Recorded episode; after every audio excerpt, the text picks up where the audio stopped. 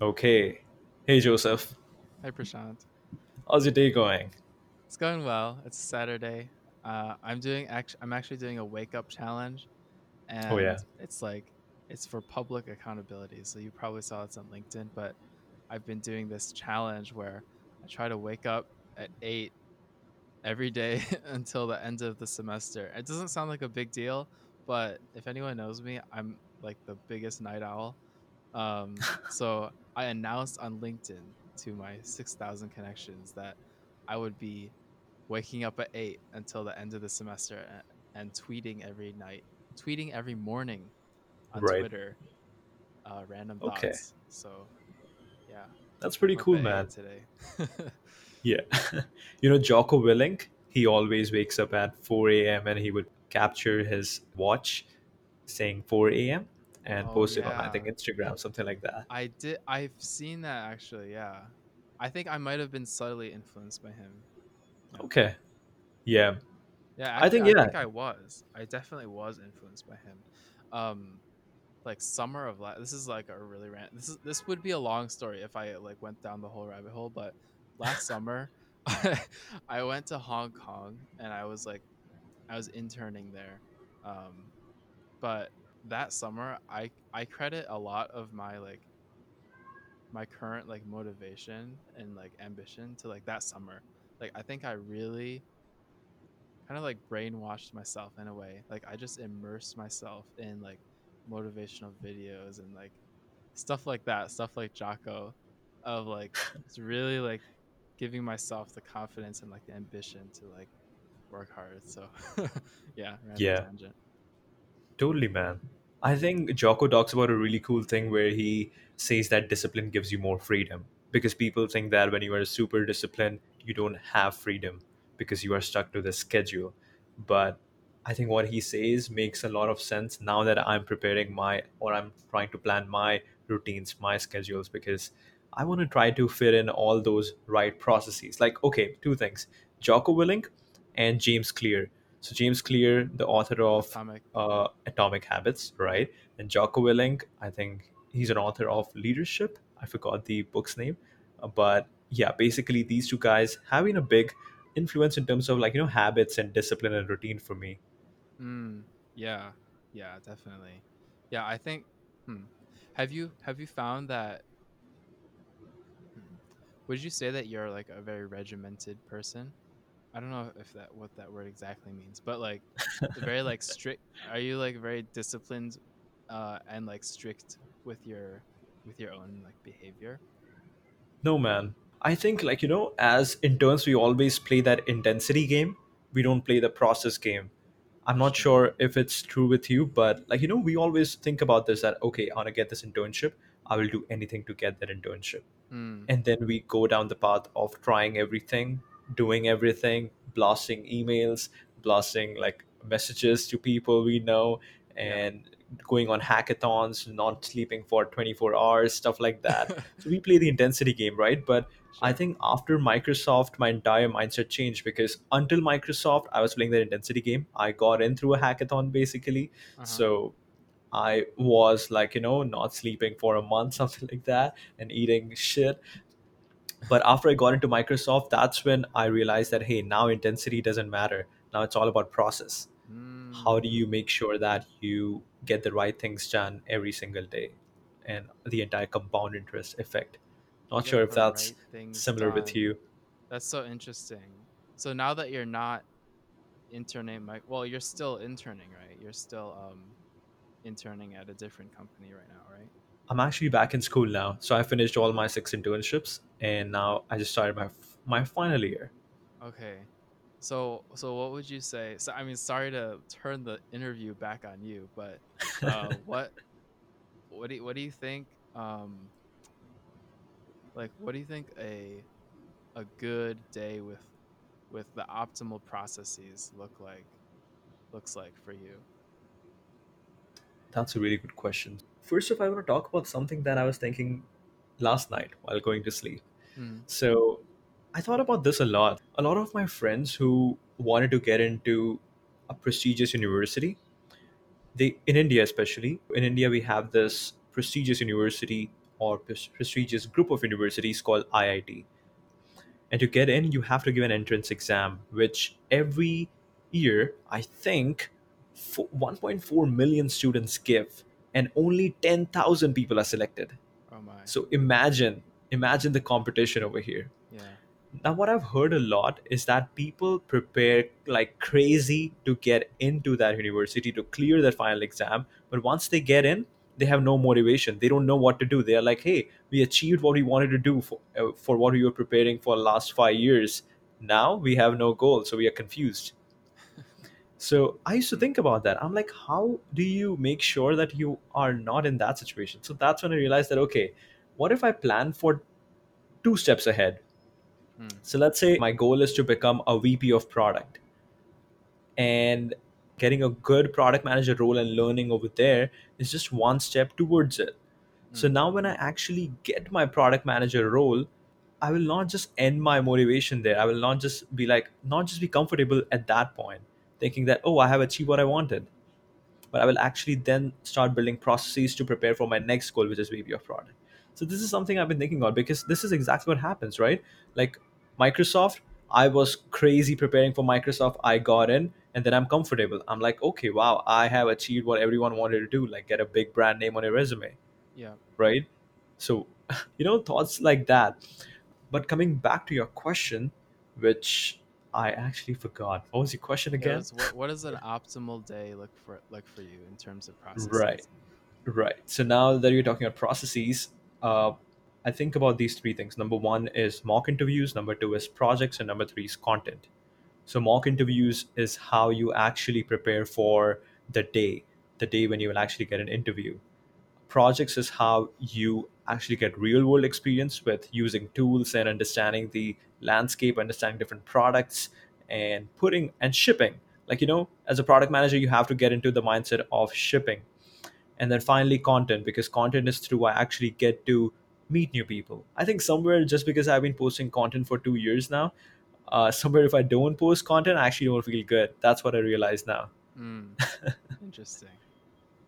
Yeah. so that's kind of my process like uh, for product management especially that okay practice mock interviews do projects side projects and number three is write content Yeah. Oh, that's so interesting. So I want to go back to what you said about um, VP VP of product being your goal. I, I don't know if that's actually your goal, but um, yeah, like how, hmm, what's the end goal? Like, what's the long, long game? Um, what is it? CEO of Google or like, like what's the like what's the you know you say plan two steps ahead. Uh, what's the yeah? What's the long term for you?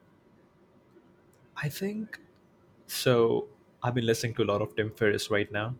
Every day I go for a morning walk, I put in my headphones and I'm like, okay, let's listen to a good podcast. And that's when I came across Tony Fadell. Tony Fadell is the guy who is regarded as the creator of iPod.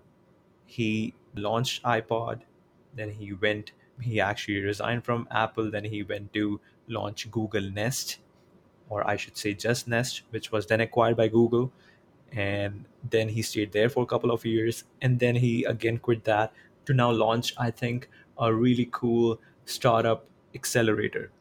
So obviously this person has a lot of experience. So i think like you know he talks about this concept of planning your careers at 8 to 10 years at a time so think about what you want to accomplish in next 8 to 10 years i think that's a really good really good timeline because it's not too long that you'll be like, okay, I don't know what I'm going to do 50 years down the road. And it's also not too short that you become super desperate in your actions. You're still thinking that you're still having the long term strategy. I thought that was really cool. So when you say that what what's my goal is, I think my goal is as of now what I have thought about it is like, you know, I want to be part of a industry or I think industry is the right word, industry or trend that has a lot of growth potential so when I think about that, I think e-commerce is one of them. Hmm. So e-commerce is something that I am trying to dive more into, right? And trying to think more about it that okay, what is my strength and where can I fit in over here? So that's something I'm thinking about right now. But in terms of like, you know, what position I want to get into, like CEO, VP of product, I think VP of product is definitely something that I'm aiming for because when you aim high, you just improve your processes, right? You improve, you become more efficient. That, okay, I'm recently reading a lot, a lot about the VP of product of Spotify. So just learning more about like, you know, his mindset, learning more about what things he focuses on, I think that really helps you, right? Because when you know where you want to go, it really helps you do the right things in the on the on the micro scale. Hmm. So, yeah, it's interesting. So, e-commerce is industry. So you. So And I know you have a ton of experience in e-commerce. So Joseph has basically sold four Shopify businesses. I actually want to know more about it. Tell me, tell me the entire story over here. Like, tell me the first one and how did you get that idea? yeah. So, so the first ever one. This kind of a funny story. So I'm an econ major. I go to the University of Michigan. Um, but a little background about me. I'm I'm not a great student. Like, okay, I'm a good enough student to like get into Michigan, right? But then like beyond that, like I started out as a computer science student, right? I I started out as CS. I wanted to be like an engineer. Um, I switched out of it right after freshman year because it was just not for me. Uh, of course, it was hard, but it was also just not for me. Um, and uh, I switched into information science, and then I switched again to econ. So now I'm economics, uh, and I'm just kind of taking this major because uh, I just want to graduate, basically. Uh, so that that's a little background about me. But the e-commerce story starts last year when I was studying for my econ finals, and I was just like, I I think I think the final was in like three days, and I was sitting in my apartment and I was trying to study these like macro like intermediate macroeconomics formulas. And then I was just like I hate this so much. and I just went on YouTube and I was like Google I was just like YouTubing like drop shipping and like Amazon FBA and um those two things are kind of like it, I don't know if you've if you've watched anything on like like YouTube, like those are the two like business models that you see like being sold by like gurus as like get rich quick schemes. Like, hey, you got to try Amazon FBA, you got to try drop shipping, like you'll get rich. And I kind of I saw I saw that and I was like, you know, this is kind of BS, but you know, the the model makes sense. It's not gonna get me rich quick, but it's maybe maybe I'll learn something. So I'll learn some. I'll, I'll learn more than than what I'm learning from these econ finals. So I uh, I still studied a little bit for my econ finals, but uh, while I was supposed to be studying for my econ finals, I started my drop shipping, my first ever drop shipping store, and so like a misconception is that like drop shipping is a business model. It's not. It's not really a business model. Like e-commerce is a business model, and then drop shipping is just the fulfillment model. So I'm sh- like you probably know that because you're like into e-com, but like yeah, it's just a it's just a fulfillment model. So the the cool thing about drop shipping is the only risk you take is buying ads. Like that's your if you think about it as so that's your customer acquisition cost. You can think of that as like your rent, like in physical terms. right. Um, you're like paying rent to like take up ad space. Um, and then everything from there, you just try to take advantage of it as much as possible by you know retaining your customers, uh, having a good landing page, whatever. So the first product I ever sold was so this was not a good idea. I sold um, AirPods cases. So you know, like AirPods have like the white case around it, but then Yeah, I sold like there was like the silicone thing around, you know, the the silicone like case that goes around the AirPods. Uh, I sold. I tried to sell that. It didn't go very well. Um, because so I like here here's a quick math lesson. So like or like I guess a business lesson. Like I I was buying them for about three dollars each yeah. from China. I was selling them for fifteen dollars. So what is Okay. that? Five hundred percent like um, Profit margin. profit margin, which sounds really good. But Yeah. then the problem was it the margin itself was just too small. Like it was twelve dollars.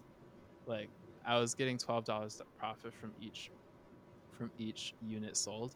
So the problem was like that the ad cost didn't wasn't justified by by how small the margin was. So I that that store kind of flopped. Um, I ended up doing like Facebook ads. Uh, the Facebook ads didn't do very well.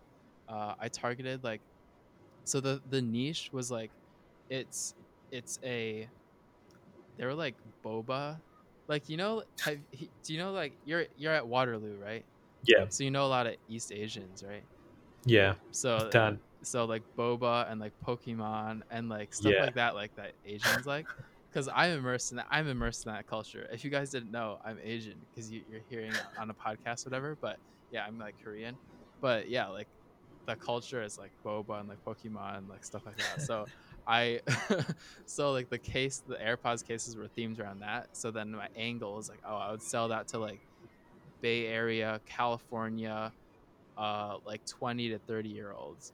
Um and i mean i sold some it, like it, it sort of worked but it just the the numbers just didn't work out. So um so that Okay. it kind of flopped. But then the next one Right. okay i'll go to the next one i'll, I'll Uh, just before just- that, I just, Yeah, I just yeah, have yeah, a go ahead. question. So you mentioned that the ad cost didn't make sense. Can you tell me more about that? Like, what exactly was the cost of the ad, and how many platforms were you doing these ads on? yeah so so facebook ads uh we can start there that's so a good like cpm to go for which means cost per thousand impressions Impressions. Yeah. About 10 ten dollars like you should shoot for ten dollars. Um I, I it's too early for me to like think about math right now but like basically you like you have to think about your cpm and then the other metric is your basically your your break even ROAS, like your break even return on ad ad spend, um, and just your the ratio of like your customer acquisition cost to the profit margin. So, I that that ratio was just too small for me. It was negative for me. Uh, Okay. I would be spending, let's say, twenty dollars to get one purchase for like thirteen dollars, um, because Facebook. The thing with Facebook ads is that, like, if you've ever experienced Facebook ads, like you hate them, right? Like nobody likes looking at Facebook. They they interrupt you, right? It's not like Google ads where you're actually searching for something and then you find something else relevant. It's just you're scrolling through Facebook and then you see something pop up that you don't want to see. Um, Okay. right? I love that you are talking about this because I know that's exactly how every user thinks about it. They think that they are immune to ads and they just skip through it. But there has been a lot of research saying that you are a fool if you think that you are immune to ads. So I just want to get more of your perspective on this. like, tell Yes, me more about this. What do you think about this entire debate or this entire conversation? Oh, I I'm very very interested in ads. So I actually so after this whole dropshipping thing, I actually got into um, running ad campaigns for political candidates. Right. Um, so I I took what I learned from just copywriting and positioning a message to an audience, and I applied it to like grassroots congressional campaigns. Um, and yeah, actually, I, I learned a lot from that. But the, but I agree with you a lot that you, nobody's immune to ads. Um, ads are just content. Like I think people are changing the way they think about ads.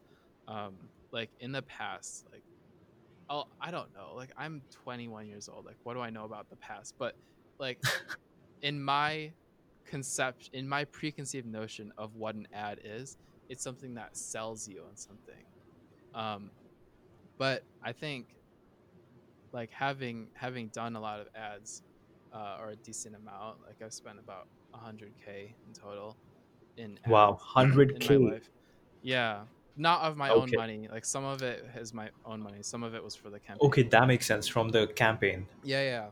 Um, I think like ads that, I mean, it is selling technically, but if you if you take a class on sales, like you'll learn that, you know, sales is not about telling people to buy something. It's about diagnosing their problem. It's about being a doctor, right? It's about diagnosing their problem and deeply understanding them at an empathetic human level and presenting them a solution that will solve their pain.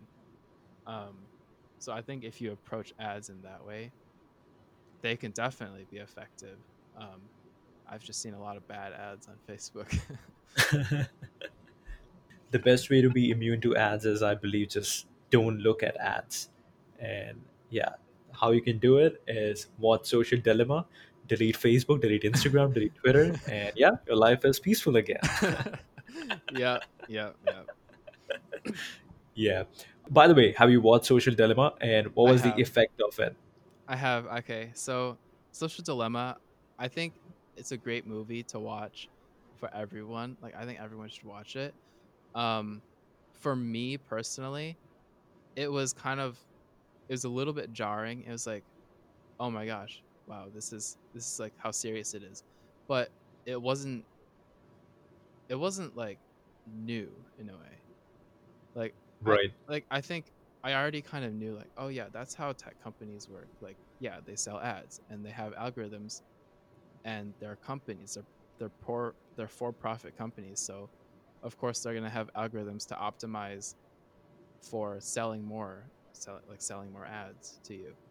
Um that's basically the premise of it. And like they don't care about you as a person. They care about how much money they can extract from you.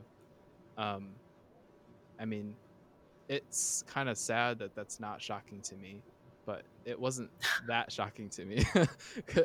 I don't know, maybe I'm cynical, but that's just like kind of how businesses, like a lot of businesses work. Um, so, like, in terms of like what do- what do I take away from it? I guess like I I think actually it was it was cool to see people like Tristan Harris.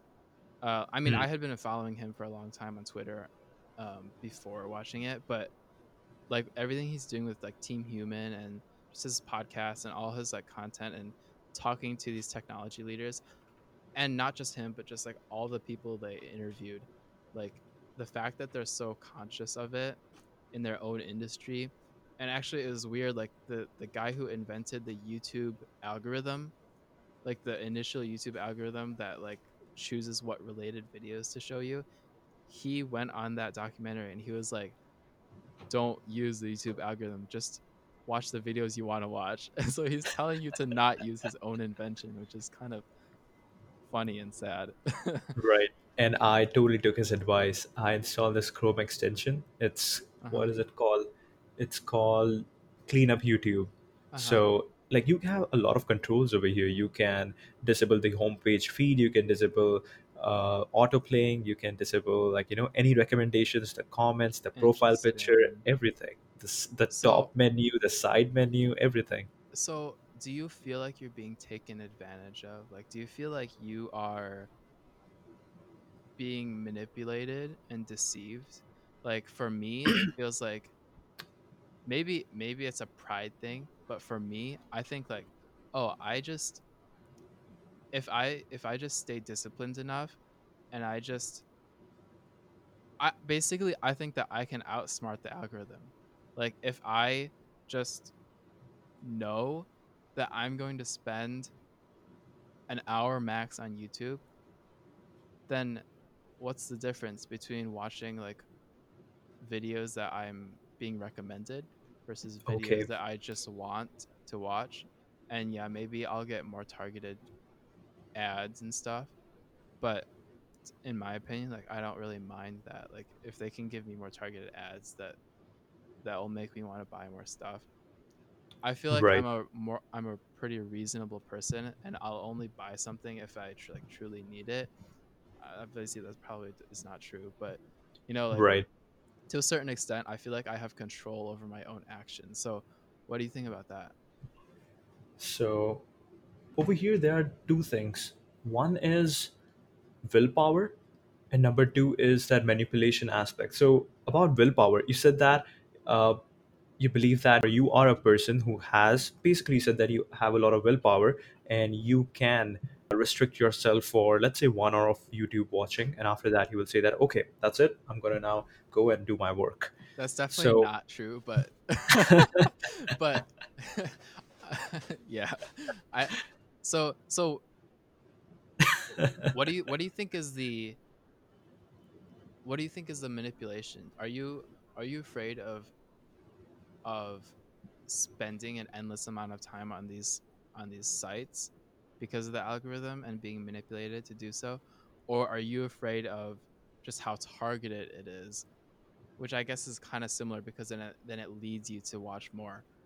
But yeah, is it is it the data privacy concerns?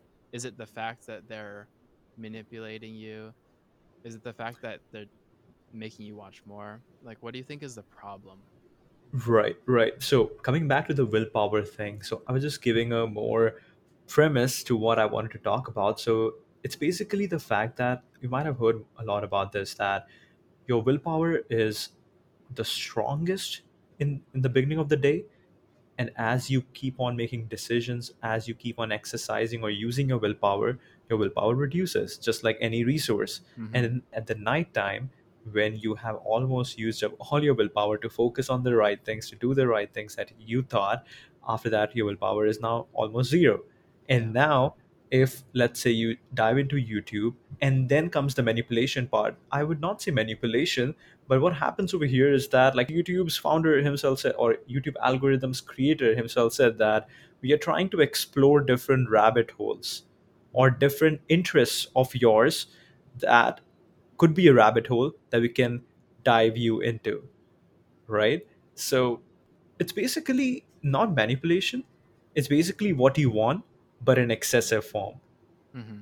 So I sometimes like you know I, I'll tell you about my rabbit hole. I totally know that that what's my rabbit hole. So I used to follow this guy called CoffeeZilla, and what he Oh, does me is basically he busts these fake gurus Yeah, and I somewhere i got into that and i realized that wait i am falling into this rabbit hole. When first he will bust Dan Lok then he'll be like okay uh, dean uh, graziosi is also like that that he's gonna be like dan bilzerian. Uh, and then like he, he would keep on going. And i'm like wait i know all these people. I thought they were good but now he's saying they are not good. I'm interested. So youtube really understands you well. So it understands that i like this fake guru or that is one of my interests. I want to know what's wrong over here and how can i be more aware? And now what youtube does? Excessive excessive excessive. Just throw everything to him. Uh-huh. so yeah.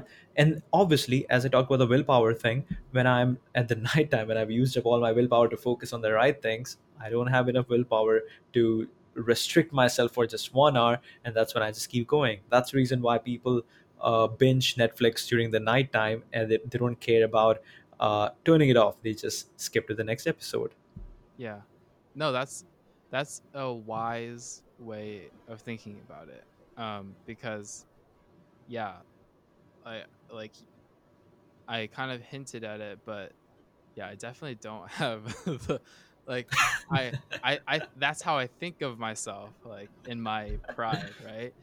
Um, but yeah, but you definitely like you know, I'm capable of I'm definitely capable of watching 24 hours of YouTube like straight. Like there's definitely been times where I've not 24 but you know, five, 5 hours of YouTube on a weekend. Like I've definitely done that. right So, yeah yeah. Totally. I think everybody would have done this. And how do you feel about that? So, let me tell you about my first Netflix binging experience. I had just finished my second year and I had to move out of my place in three days. which means I had three days. My exams were over. Nobody was on campus. I didn't know what to do. So what I did, I went to library.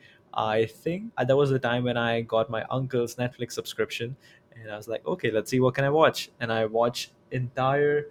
Is it called Archie's?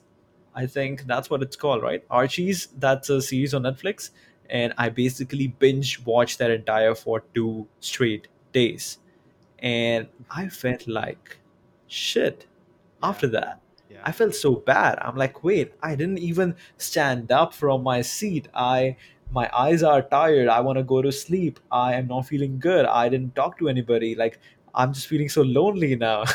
Yeah. Yeah. Yeah. Yeah. I definitely feel that. I felt that the most. I think freshman year. Uh. Yeah. I don't know. I feel like I'm I'm naturally a very like lazy person, and so my tendency is just to like yeah my natural tendency is to Binge watch. just binge yeah and just not be productive but then the problem is it's so self-destructive like i hate totally. like i just totally like hate myself afterwards and then i just feel so bad and like it just yeah it's i definitely relate to that feeling Yeah. And since then I I try to not watch any Netflix series. mm, yeah but a good movies, movies are good. And also, I think this is a big thing that if you want to watch something on these platforms, only then go in. Like if you know what you want to watch, but right don't just open Netflix and be like, okay, let's let me scroll through the entire all the titles that these guys have. yeah That is just waste. You're just wasting a lot of time, a lot of decision fatigue, a lot of decision dilemma, and now you have spent a lot of time as well. So just bad, just bad for your mental state. yes agreed agreed Yeah. And the reason I tell talk more about this these days is because I want to not die get into that zone again and by just as you mentioned accountability right by hmm talking it more out in public you just become you just become accountable of your actions because you don't want to be that guy who says something else and does something else yeah yeah have you have you always been uh, hmm, hmm. how do I want to phrase the question? I guess like how have you have you struggled with um motivation and like wasting time and stuff like that in the past? 100% i think that was a big thing. And same i think you t- you told earlier about the fact that you would watch a lot of motivation videos. I think that's the thing that people fall into right? People are like wait i don't have motivation so how do i get motivation? Then you start watching a lot of motivational videos and now at the end of the day you still didn't do anything. So just getting out of that concept or mindset or i think linkedin changed me quite a bit Okay. because linkedin is where you go out of the concept of consumption to creation hmm Yeah. and i really love that because yeah you have to be a builder a creator and if that's the identity that you put for yourself that's going to move things I like that. I like that. Creating versus consuming. I agree. I think consuming basically what what you're saying is like consuming is like hmm, I, I maybe this is a simplistic way of thinking about it, but like consuming is like more of a waste of time than creating. Why is that? i just think creation is that's a really good question because i'm not saying consuming is bad i'm just saying Right. creation actually move things and that actually helps you build momentum that actually helps you build your self identity that actually gives you motivation or inspiration to do more right? Because for me let me t- tell you this like you might have heard about this concept of streak right on snapchat? Yeah, yeah. the more you invest into streak the more you want to keep it going. Like they're literally teenage kids on snapchat. I think i read this a year ago. If they had to go on a vacation they would actually hand over their snapchat accounts to their brothers or parents and be like hey keep Yeah. the streak going. Yeah. so it's it's it's just about the momentum feeling right? Like when you actually keep on creating you are investing into something that you don't want to stop now and then you keep on doing it more. And then when you look back you are like wow i just did a lot of things. I came a long way. Yeah. and that's just really helpful right? From to a mindset perspective. to kind of like put it into I, I want to dig deeper into philosophy of this. So, like, isn't that the same thing? I mean, I'm I'm playing devil's advocate just to get a good conversation out of it. But yeah what do you? Isn't that the same thing as consumption? So how is that different from you know getting down that rabbit hole and consuming and then and then kind of getting getting on that streak of just consuming, consuming, consuming versus getting on that streak of creating? What's the difference to you?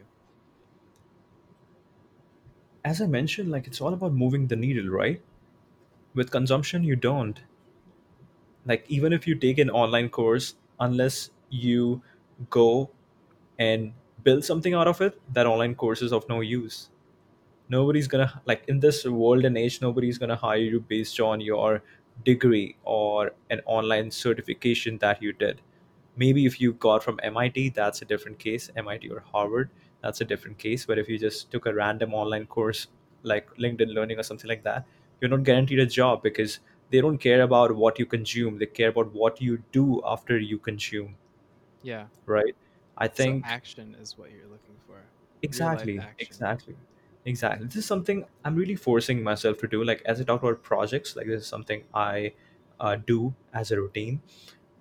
I have set like two hours per day, every weekday, and what I do is I think about an, a problem that people might have or I might just have, and I come up with a solution. Like today, what I did was I I was just thinking about it that okay, why don't we have podcast snippets?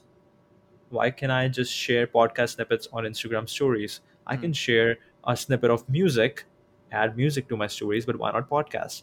So I just created a quick Figma prototype. First off, Instagram should definitely do this because Instagram is all about sharing your moments, expressing yourself, and capturing those moments. So podcast makes a lot of sense. Like I go for walks every morning and I listen to some podcasts which are super insightful and I want to share it with my buddies what happens now is that mm, let's say i use spotify but my friends use apple music somebody else use stitcher someone else use overcast so if i share them my spotify link which th- which i have access to it doesn't make sense to them they Right. still have to go on stitcher put in the search thing and then figure out which episode it is then play and then go to that start time where i want them to uh, go to and listen to this thing It's it's a lot of friction have you created any jiffy or gif Oh, a GIF. No, but I know people who do.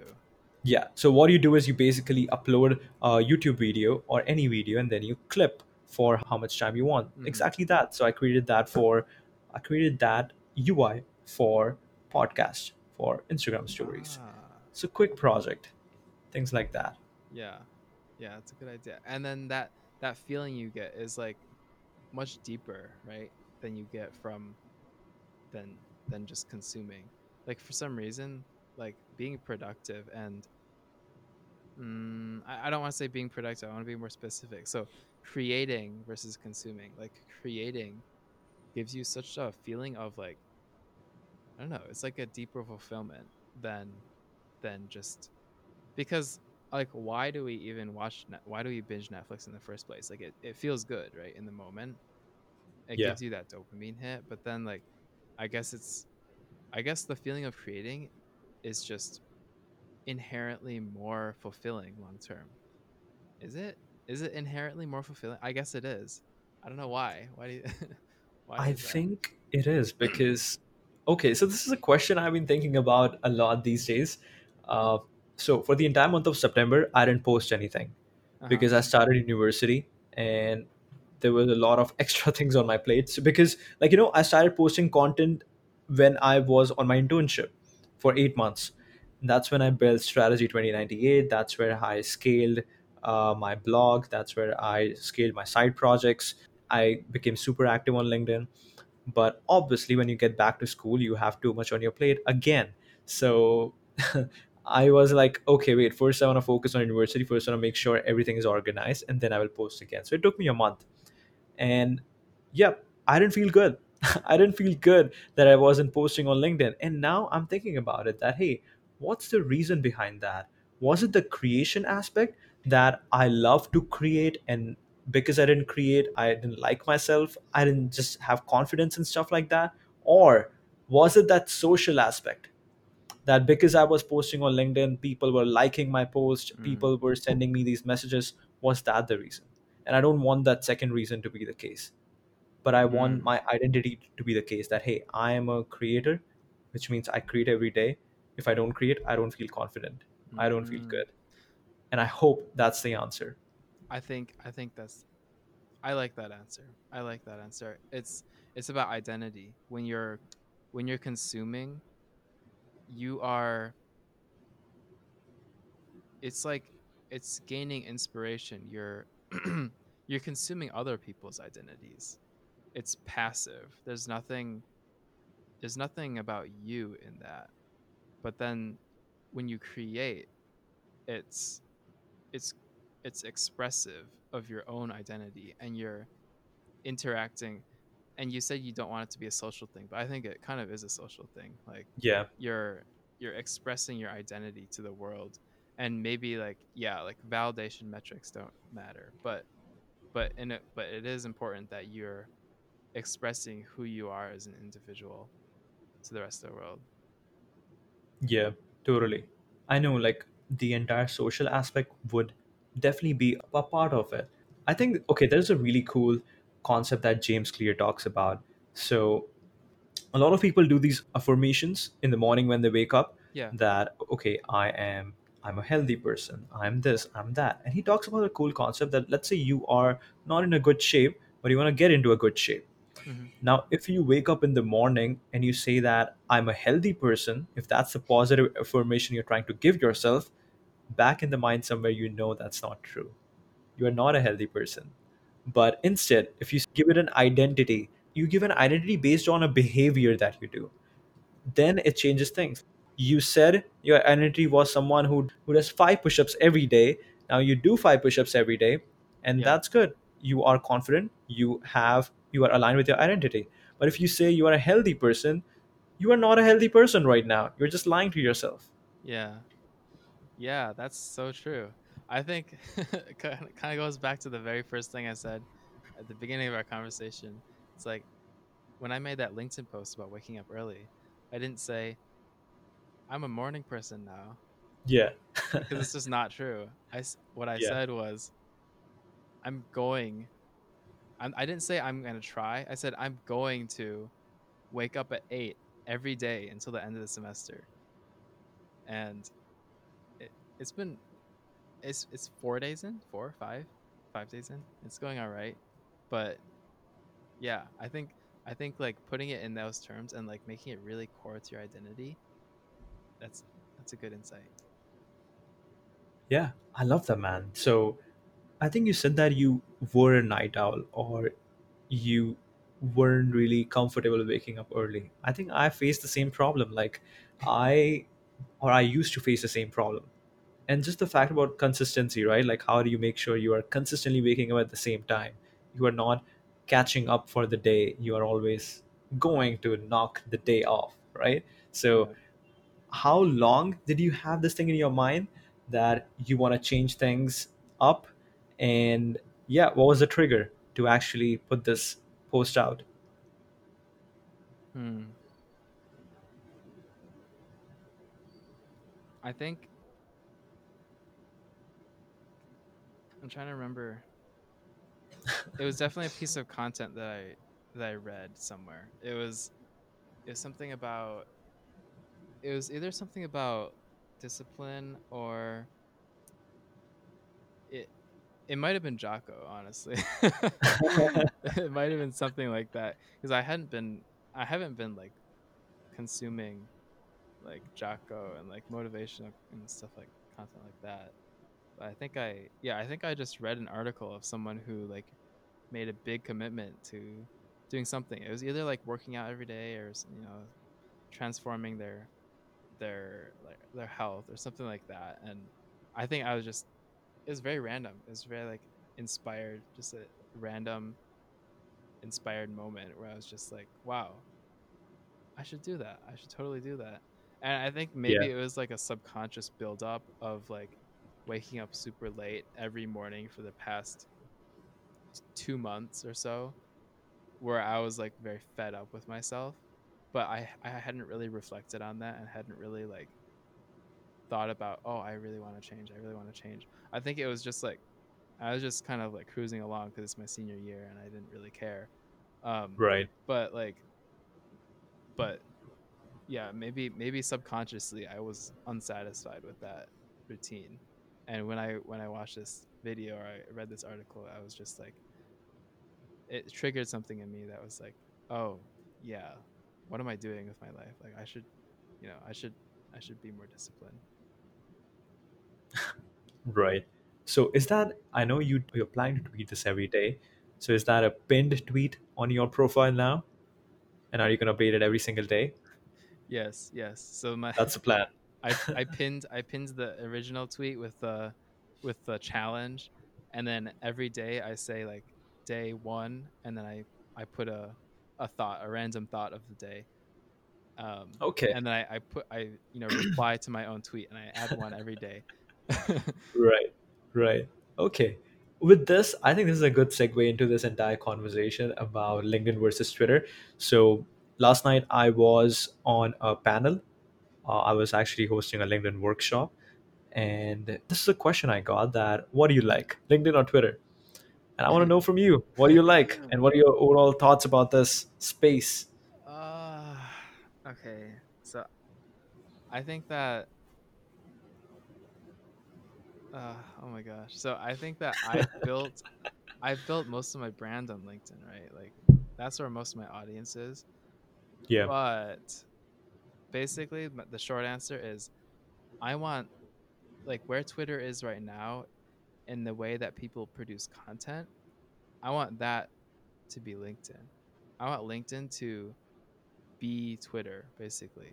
Um, Exactly. in the way that people are authentic and people are people post thoughts and it's no different. Like this, it's not different types of people. They're working professionals.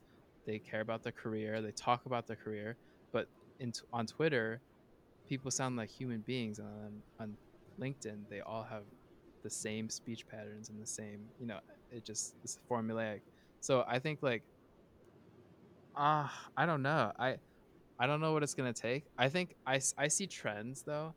I think we're definitely like a year ago it was even worse on LinkedIn. Like you would see Right. people literally copy pasting the same exact post from each other. You do see that a little bit now, but I think it, it's gotten better and people like um let's see, I'll shout out some people. Jonathan Tester, I think he is a big proponent of just authenticity. Uh, Lynn Tran, I think she's very authentic on LinkedIn. Um, let's see, David Rosenstein, I think he's super authentic. Um, I think you're really authentic too, Prashant. Uh, and I think there's there's a new wave of people who definitely care about authentic- authenticity on LinkedIn, uh, and it's going that direction. So I love I love LinkedIn because it allows you to just connect to anyone and I like how the the connection is mutual. So like on Twitter, it's not follow, it's like followers, and you can have, Right. you can have followers on Right. on LinkedIn too. But I like how it's mutual. Like instead of following someone, you're connecting with them, and then it creates more opportunity for conversation. Like Twitter DMs, you can't really DM like famous people, but on LinkedIn, you you kind of can. Like if you connect with them, you can you can you can talk to like anyone you want to. Um, so yeah, I like LinkedIn for that, but I just don't like the content as much. But I think I believe in it. I love LinkedIn, and I think that it'll evolve to become Right. more casual and more authentic. Right. I love that. That's the reason why I didn't first say my answer because that might nudge you in a different direction. But Sure. I really like your answer. And I like that particular concept because that's a unique insight that, yeah, it's a two way connection. On Twitter, there are people who sometimes don't even have their DM enabled. So you cannot even reach out to them. Like, literally, I cold DM'd. Someone at Well and they're like, hey, reach out to our head of product. And I'm like, how do I reach out to him? He hasn't accepted my request on Well and he doesn't have his DM enabled on Twitter can you send me his email? He's like, no, I cannot. can you send me his phone number? No, I cannot. I'm like, then how do I reach out to him? and he's like, I don't know, just reach out to him. oh my gosh. was the Uh, point of responding? yeah. Yeah. So, but yeah, that's a cool insight.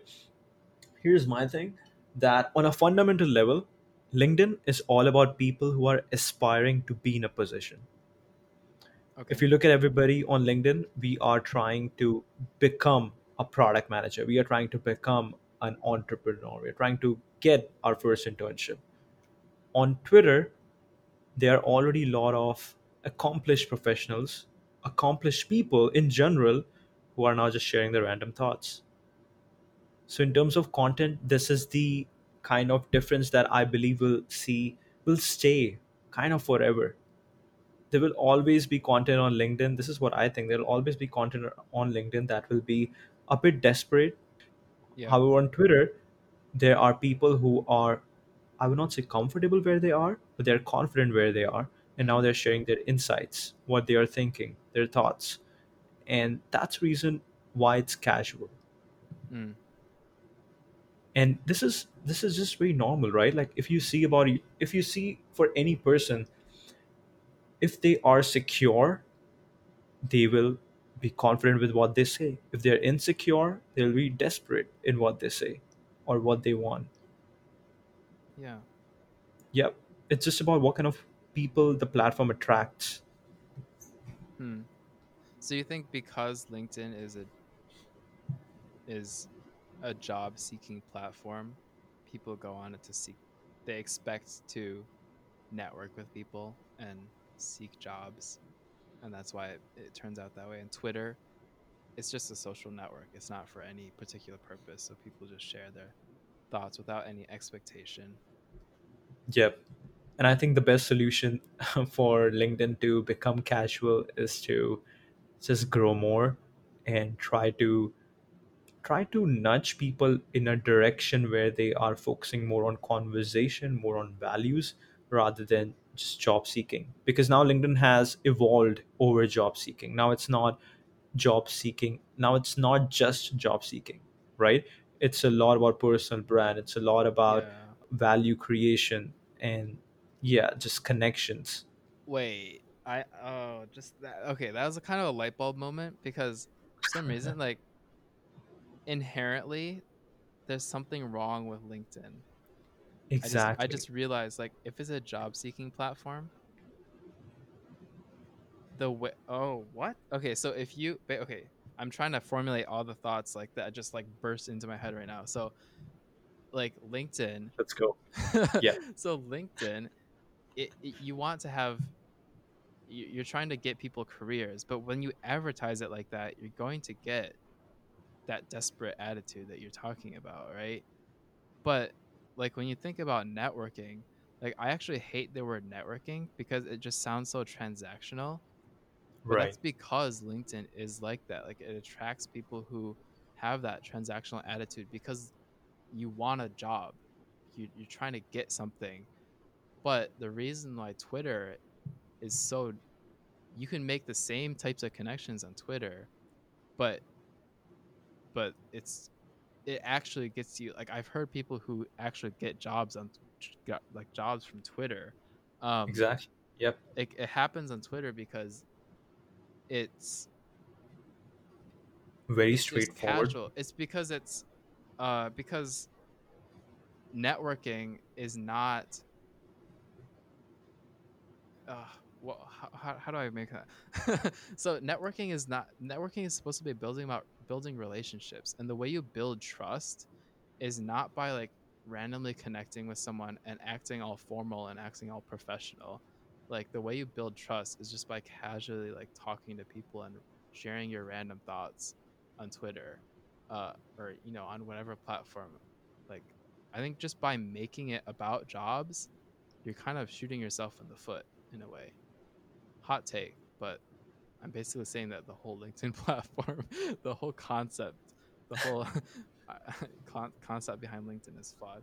But I, I like what you said about like personal branding, like by turning LinkedIn into a more personal branding platform, like with stories and everything like that.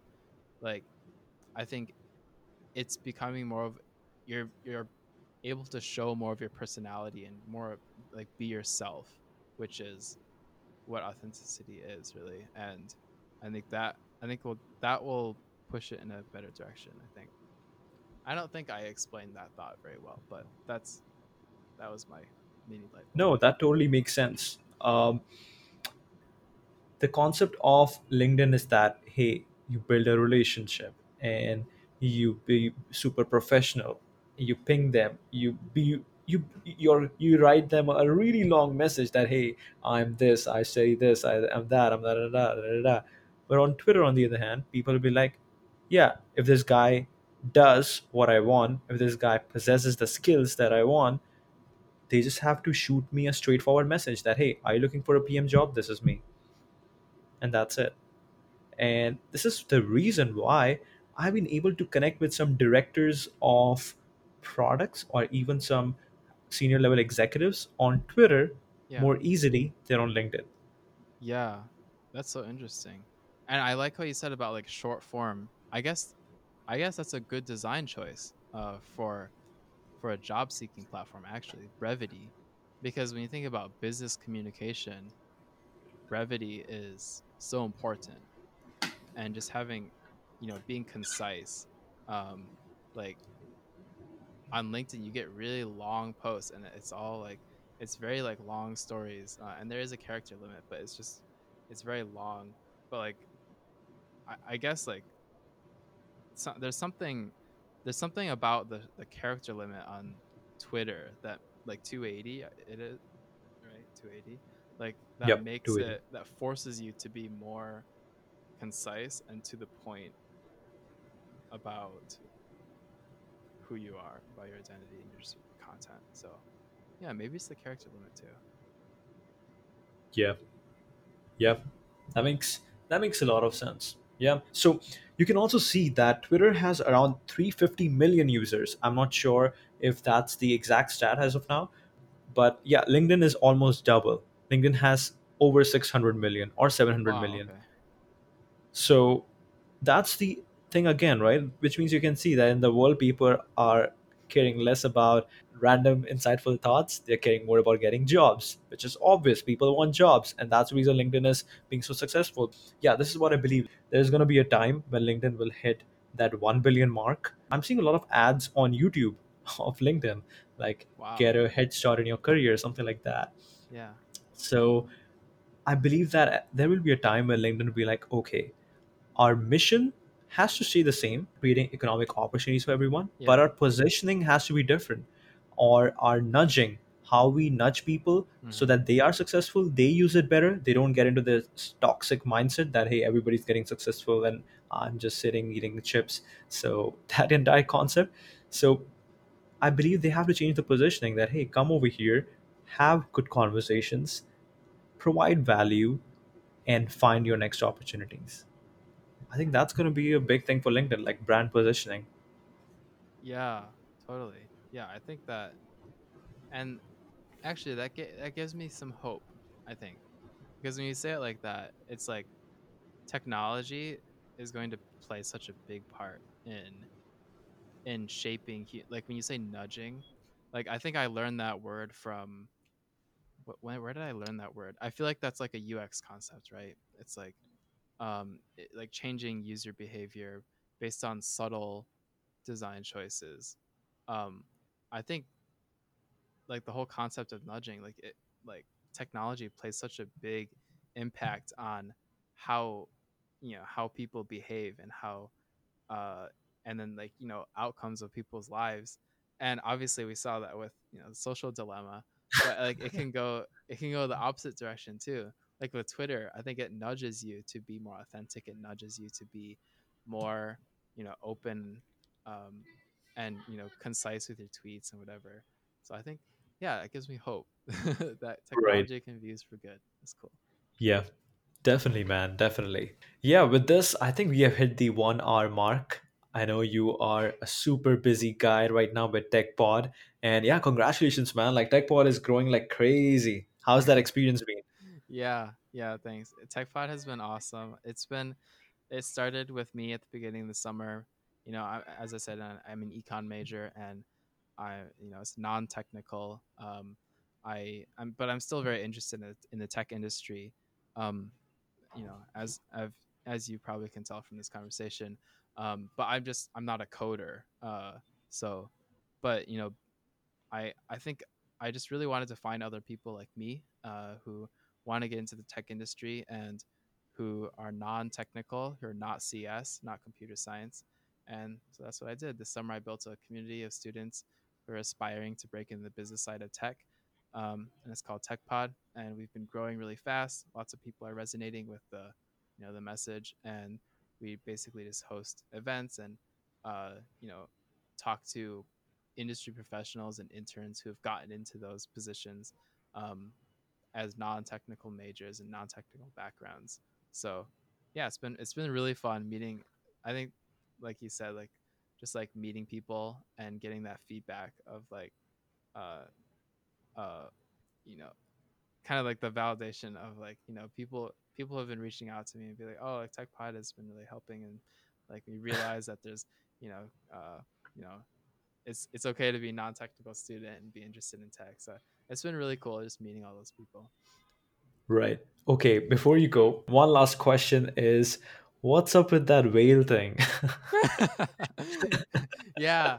So the whale, so it's it's just so TechPod, like when we were thinking about TechPod, so funny story, my mom actually came up with the name TechPod. So I, I was like trying to brainstorm. I was brainstorming this with my co-founder Vicky for a really long time, and we couldn't think of a name.